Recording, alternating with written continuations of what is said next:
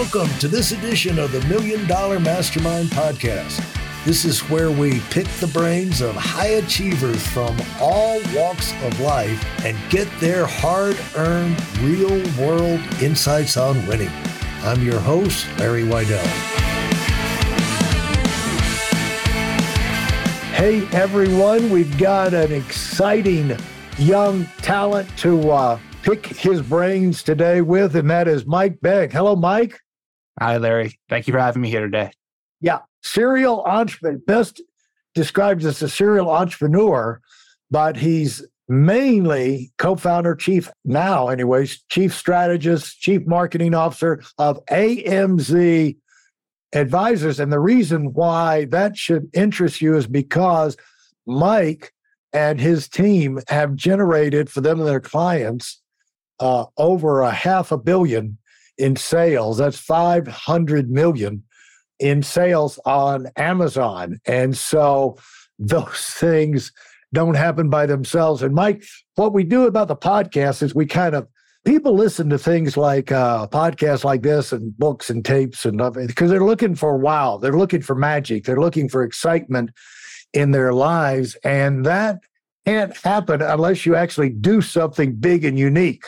And you don't do big and unique things without starting small, starting confused, starting with everybody against you, and uh, starting frustrated and going through navigating some real. It's just like a war. You know, you're not going to win a war without a whole lot of prep, a whole lot of energy, and a whole lot of things that went wrong, and you figured things solutions out on the run.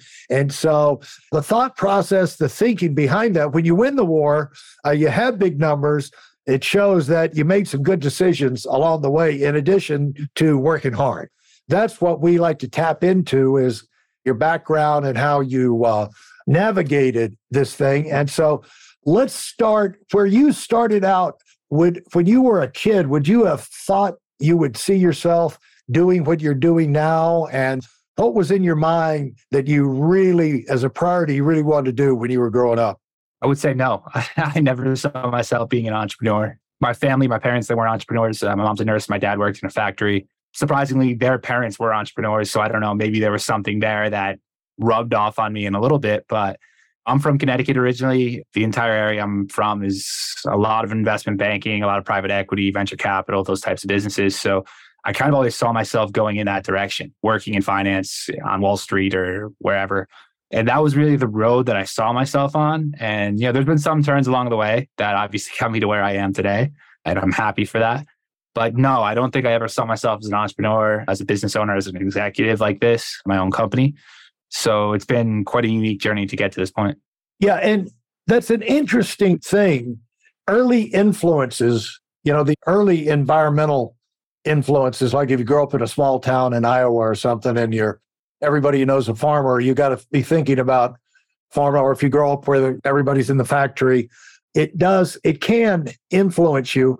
And uh, the idea of growing up in Connecticut, when I think of Connecticut, you think of basically it's wrong, but you think of wealth. You know, if you go and you see the big estates and the big homes and the yeah. people they're outside of New York, and a lot of the big financial companies have moved out to Connecticut. And so, growing up in that environment, I guess you run across people, those are their jobs. That's who your family's uh, friends in the neighborhood, or your parents of some of your friends. It's hard not to get infected, at least exposed to it.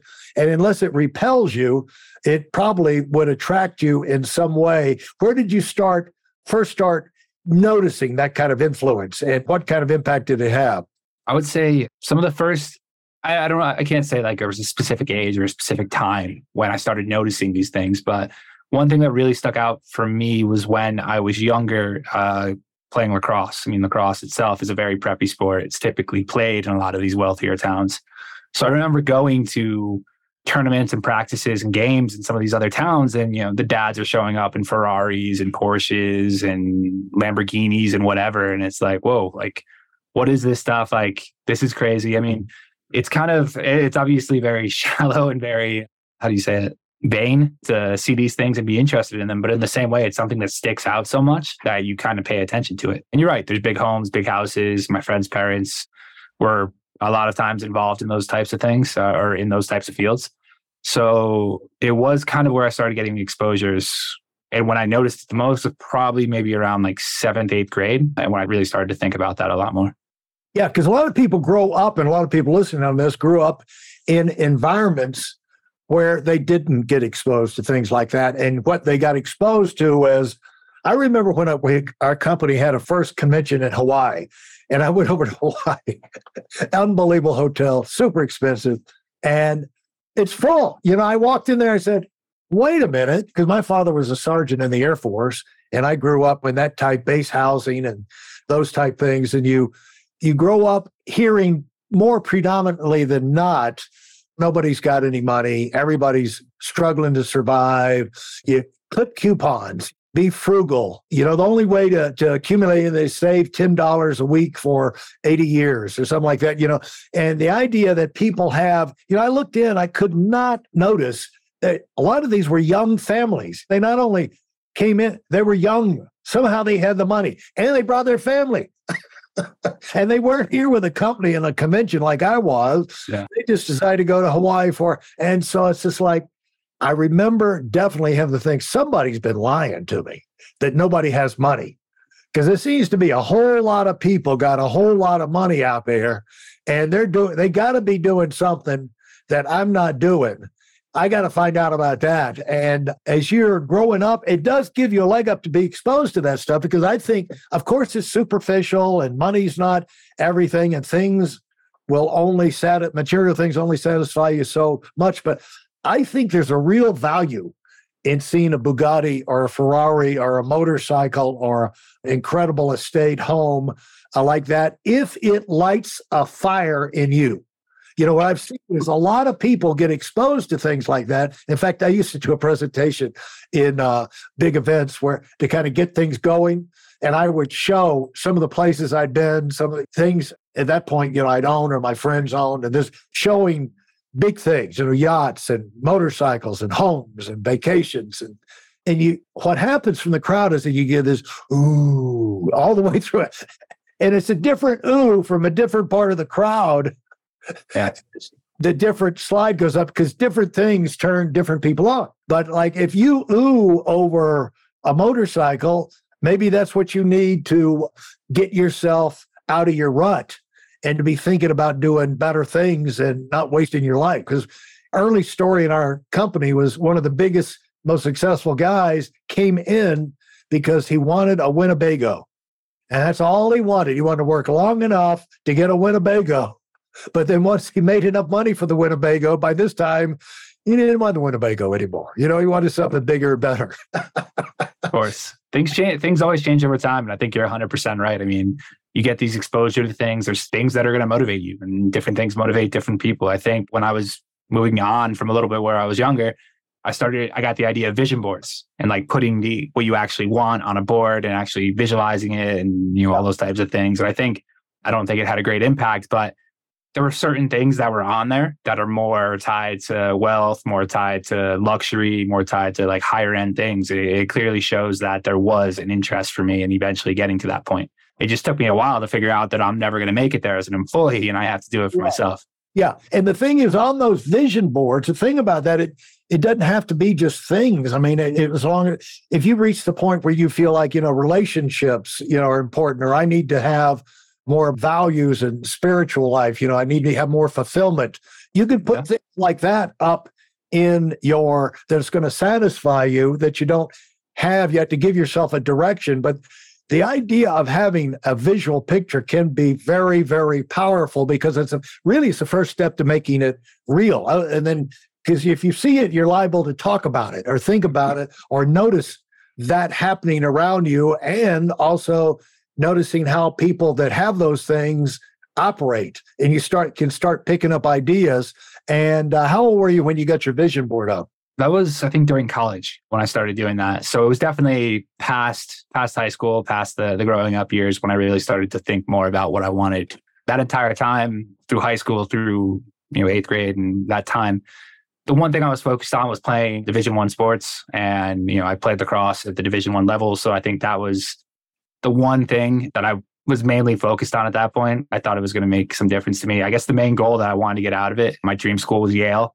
I grew up 40 minutes from Yale. I trained with their club teams. Like I was positive I wanted to go to Yale. My grandfather went to Yale. I have like nine relatives that went to Yale. I was like, oh, this is where I want to go. And I didn't get it. so all that work, uh, it didn't work out. And then I kind of had to start rethinking about, you know, what I wanted, what my goals were, what I wanted to focus on, what I wanted to work towards over time. And what did you uh let's just think about your friends, the people you were around. What were were you different? Were you thinking of different things or were you thinking of the same things they were thinking? Get a job, get out, get in a good school. No, that's a tough one. I mean, a, lot of my friends, like I said, their families came from finance. They came from other areas where they had money, they had resources and assets that like some of my uh, one of my best friends parents has a manufacturing company that is very good size so i think a lot of them necessarily weren't thinking about money or, or thinking about career goals because they always had something that they could fall back on.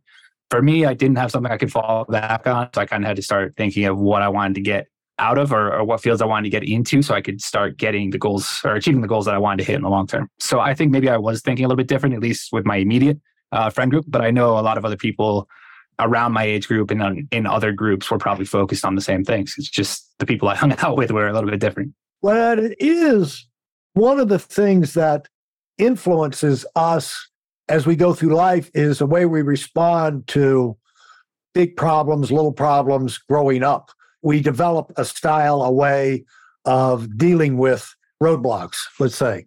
And so you run into a major roadblock. You have this dream of going to Yale, which was probably to your benefit that you didn't go to Yale, Yale by the way. I've got lots of stories about that. But about Yale alumni, but uh, I could tell you off camera sometime. So it probably worked to your advantage. But no offense, Yale's a wonderful school. I love Yale. But anyway, the thing that, how did that impact you? Because, you know, as what happens is we're all going to have major roadblocks and disappointments. And we don't know that, you know, at an early age, but you got to respond. And you had to respond. And what kind of recalibration did you go in your mind? You know, I'm not going to be doing lacrosse. There's no National La- Lacrosse League, you know, now. And I'm not going to be MVP and Hall of Famer in that. And so I'm not going to be at Yale. So what kind of recalibration did you go? So I think there were two things I would say that changed. One being that I had to re one being that I naturally let my stubbornness kind of take over and be like, you know what? They think I'm not good enough. I'm going to prove it. I'm going to figure out another way to do it. And it pushed me a lot harder. I mean, I was always good in school, but it pushed me to, to try even harder in school and continue to prove that I could do these things. And at the same time, I still wanted to play lacrosse. I looked for other options at the Division One level. Uh, reached out through a lot of the connections I had, a lot of the coaches that I was connected with, and I was eventually able to go to Stony Brook University, which is literally like it's in New York. It's probably 40 minutes, like as the crow flies from Yale University. So it, was super close. But yeah, I mean, I doubled down. I was like, you know what? Going to Yale doesn't mean that you're a smart person. Working hard means that you're a smart person. And then from there, I just tried to apply myself in another way to kind of get over the disappointment of not getting what I originally was aiming for. Yeah, because what you have to do at times like that is move forward. You got to move. Yeah. And people who say, well, I've just reached a dead end. You never reach a dead end. There's always a thought in your mind, a person to call, a thing to do, something to check. There's always a next step. And as long as you've got a next step, you're not dead. You're only paralyzed. You're only dead when you're paralyzed and you just stop. And so you go forward with what you know. And sometimes that can turn, I hear all the time on this, where people have been blockaded and going where where they thought the direction was, where they had most excitement about going, and then they got over here, and without a big block like that, they wouldn't have gone. But then the heavens opened up in another direction. And so as you get over there, you now have got to find another option, but then you've got to get yourself excited about that. And the one thing that uh, we've got to sell ourselves, you know, you got to coach yourself. And when I hear there, you were you coached yourself into saying, wait a minute, all the smart people are not at Yale or Ivy League or whatever. Yeah. Once you get, it's what you do with what you know that makes a difference. And I think that's a disadvantage for people who go to the elite schools. And you see this in Japan a lot. These kids grow up and they work like 120 hours a week from preschool to get their uh, education. And then when they get their degrees, they get out of college, they're basically worthless drunks for a period of time because they think the world's going to owe them a living. And they're disappointed to find out, no, I got to keep working. And so, as uh, I really think the people in the Division Two have an advantage because we've hired a lot of people out of division one and division two and the division one people have the credentials and the brains but they just don't have the hunger the division two the great thing about division two people graduates is they know they got to work and they don't mind working they want to put somebody's butt you know what i'm saying they want to prove it they want to move up they're upwardly mobile. They were kept out of Division One on the education, but they're coming. I think that's kind of an advantage. Yeah, I mean, uh, it's kind of the same point that I was making about not getting in Yale. It's like, how do you? It's like having a chip on your shoulder. It's like, right. how are you going to take advantage of this and use that to to grow as a person, to push yourself to be better? And you know, from my standpoint, I worked even harder when I was at Stony Brook. Uh, we were a you know top 20 program in the country. We had some of the best players in the country. One of my teammates actually went on to become the player of the year his senior year. So I was with people that were busting their ass every single day, and I think that's one of the things that made me work extremely hard uh, or taught me to work extremely hard is by seeing other people around me working so hard and realizing if they can do it why can't i do it? At the same time you having other sources of motivation outside of yourself is good but you need to also be able to find the motivation internally to keep pushing. And people being better to me i could have been like ah you know what? They're better. I don't want to try as much. Or you use that as a means to step up and be like i need to rise to their level to be at the same place. So I think from my standpoint, that's where I kind of learned a lot of my work ethic and putting in the hard work, grinding, getting through everything. And that's paid off in spades throughout my career and throughout my uh, time as an entrepreneur. Thanks for listening to the Million Dollar Mastermind. If you felt there were any valuable takeaways from this episode, please take a minute and leave us a five star review. Your feedback is important and really helps us get the word out to a wider audience. Remember, we have a valuable webinar that is absolutely free. Register for it right now at weidelonwinning.com. Thanks for listening.